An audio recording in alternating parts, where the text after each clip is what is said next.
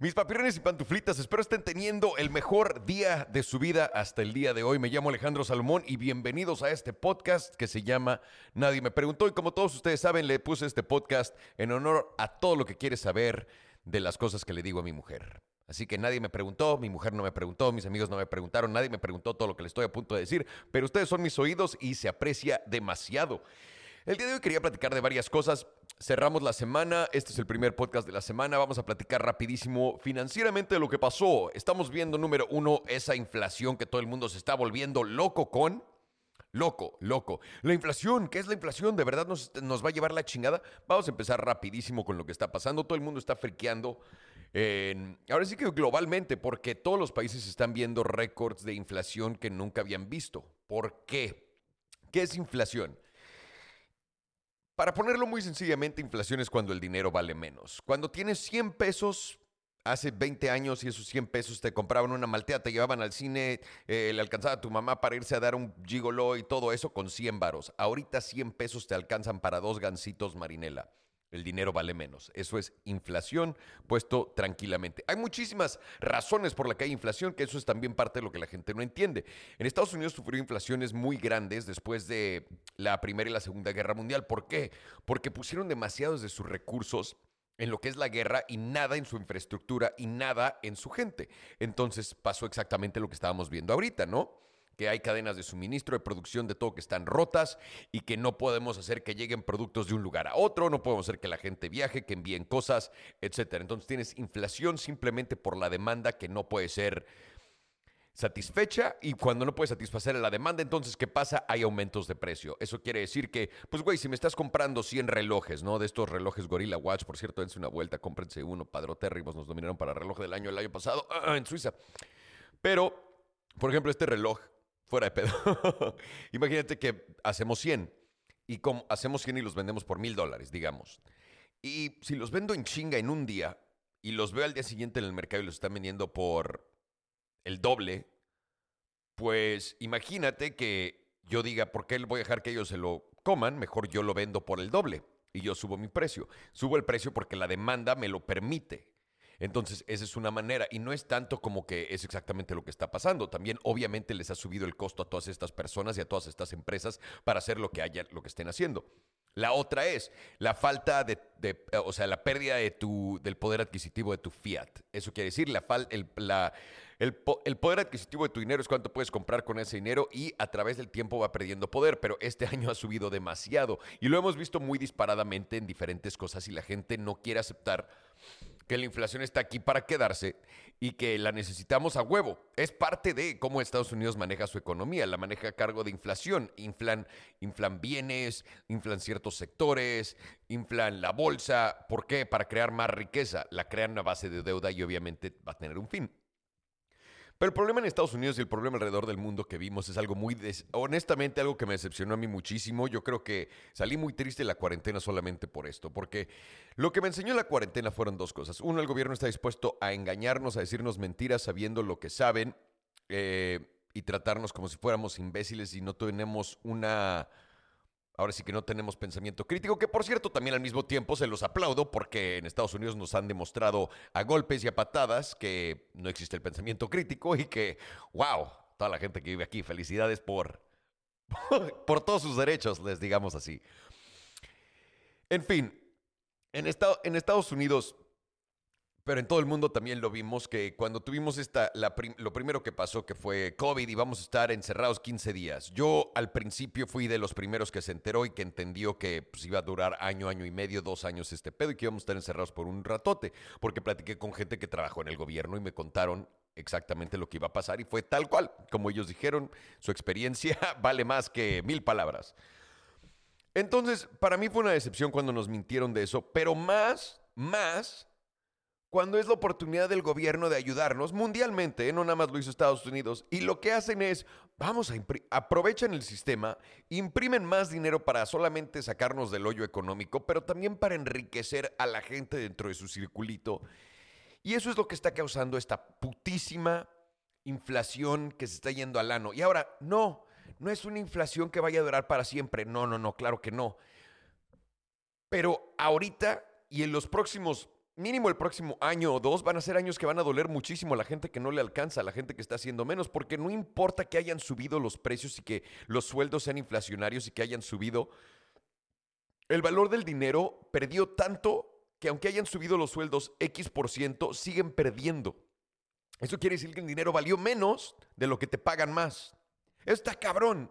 Ahora ganas menos ganando más de lo que ganabas hace un año. Eh, o sea, imagínate la matemática de esa ecuación, cabrón. Y es lo que estamos viendo y lo que estamos sufriendo todo el mundo en todos lados porque nuestros líderes se dieron cuenta de, está de poca madre imprimir dinero, dárselo a nuestros amigos para que se encarguen de ello y que nos regresen un buen de ese dinero. La neta sí está padre. Y con ese pensamiento fue que nos destruyeron a todos y han destruido su propia economía. Ahora la gente va a decir, Alejandro, ¿qué va a pasar? Hay dos tipos de pensamiento en esto. El, el, el de la gente que es contadora, que hace todo por el librito y que literalmente lleva años hablando de la economía y que por alguna razón no han abierto los ojos a cómo funciona el mundo, ellos dicen que estos precios tan altos, ya sea en petróleo, ya sea en esto o en el otro, van a ser rechazados por el público. Eso quiere decir que cuando yo vaya a la gasolinería, por favor piensen en esto y me digan, no, joven, el litro está en, no sé cuánto cuesta el litro, perdón, lo manejo en galones, entonces voy a decir una barbaridad. No, joven, el litro está en 800 mil pesos. Yo le voy a decir al de la gasolinería, ah, pues no me alcanza y me voy a ir. Y lo mismo va a pasar en todos lados, cuando la verdad no es cierto. En el 2008, 2009, todos esos años, cuando el petróleo subió y que estaba tan caro, a la gente no le alcanzaba para ir a chambear. Y no bajó el puto precio del petróleo. ¿Qué les hace pensar que va a ser diferente? La gente aquí de verdad, o sea, se confía simplemente en las gráficas y en el texto y creen que matemáticamente pueden, pueden predecir lo que va a pasar cuando honestamente la economía es el estudio de la gente moviendo el dinero. No del dinero, de la gente moviendo el dinero. Entonces, ¿qué tienes que entender para ser un buen economista? La psicología del pendejo que está gastándose y usando el dinero. Eso es de la población. Entonces, ¿Qué es lo que está pasando? El gobierno está encantado imprimiendo dinero, pero algo pasó muy cabrón. Se le salió de las manos. Y si ahorita dejan de imprimir y suben los intereses, que es lo que en papel deberíamos de hacer, va a causar que el mercado colapse abismalmente porque el sistema está basado en deuda. Y el problema de esto es que normalmente subes intereses cuando tienes inflación porque el dinero cuesta tan poquito que tienes más para poder pagarlos.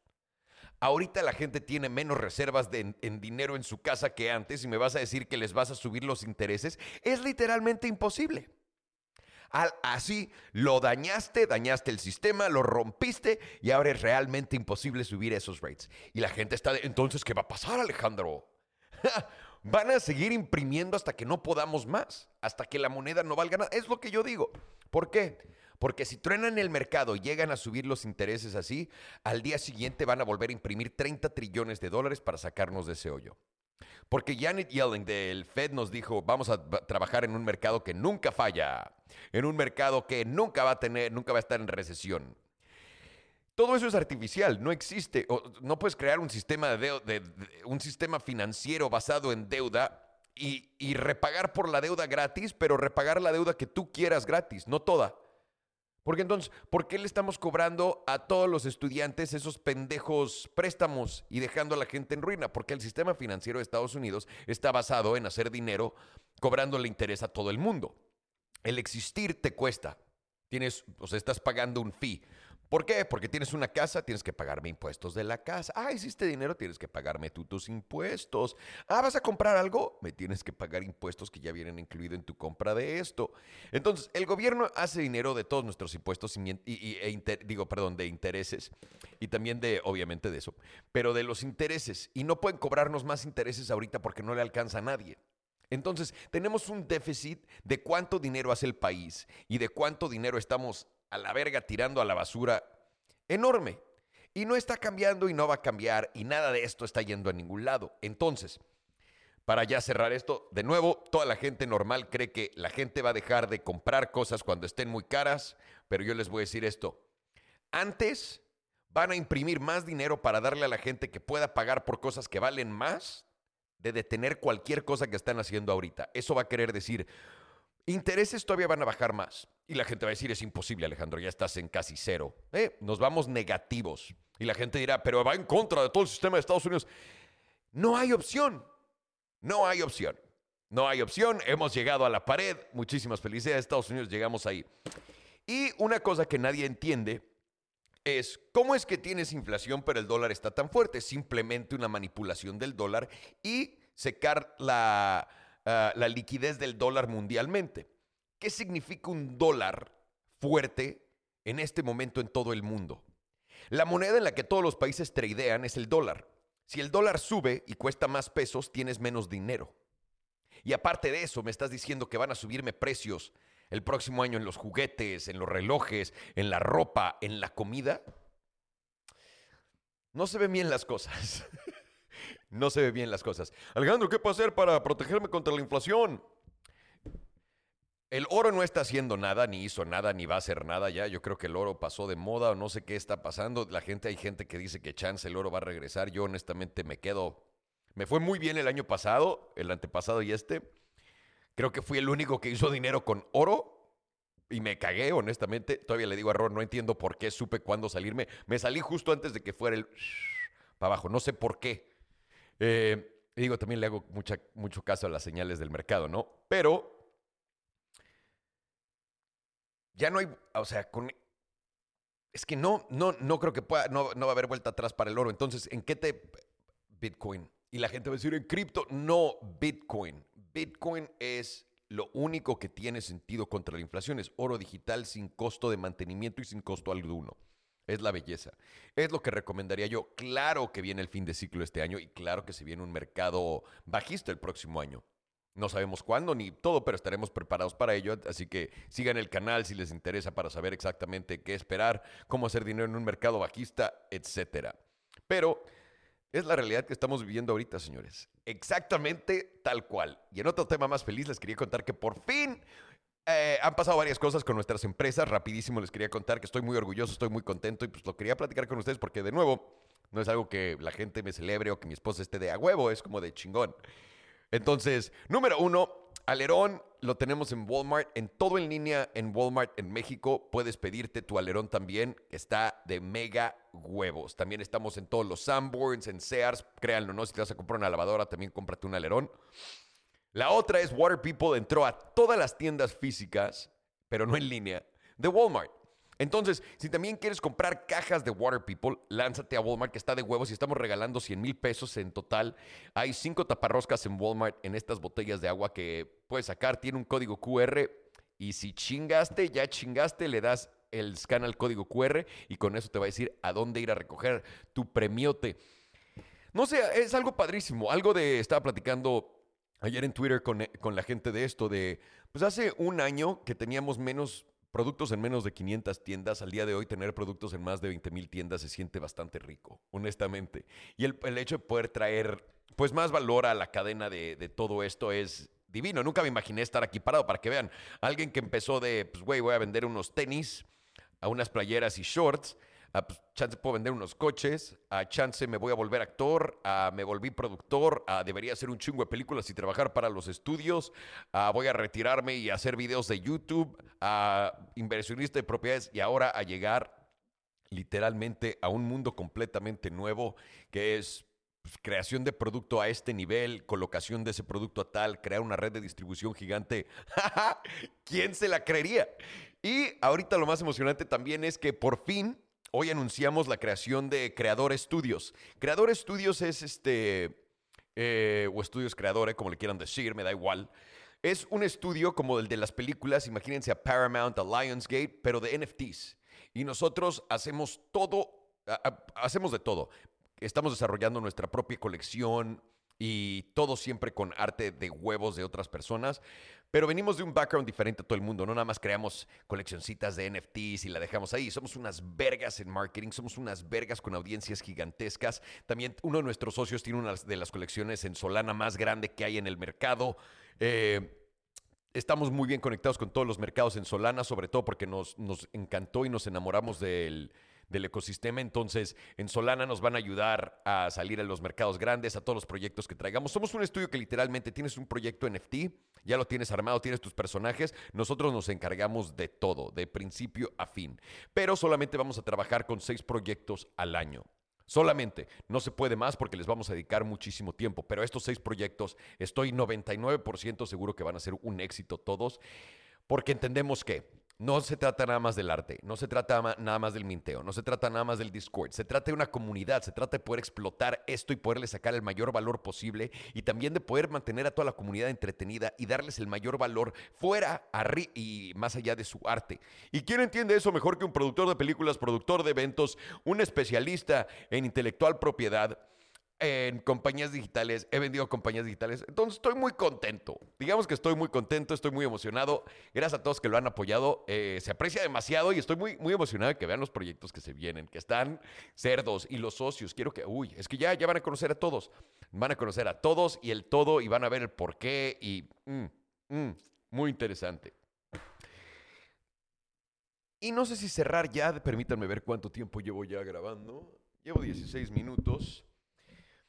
Pero quería actualizar, actualizarlo rapidísimo con cripto. Yo creo que con eso podemos cerrar. La actualización de cripto muy sencillito. Vimos a todo caerse. Estábamos ya, tocamos alto histórico la semana pasada por ahí de los 69 mil en ciertos exchanges, intercambios. Lo vimos tocar los 69. Y pito. Hoy tocó los 58 altos, 58 mil altos, y mucha gente está friqueada. Solana está en 220, Ethereum está en 4200, y mucha gente está friqueada, ¿no? ¿Qué pasó?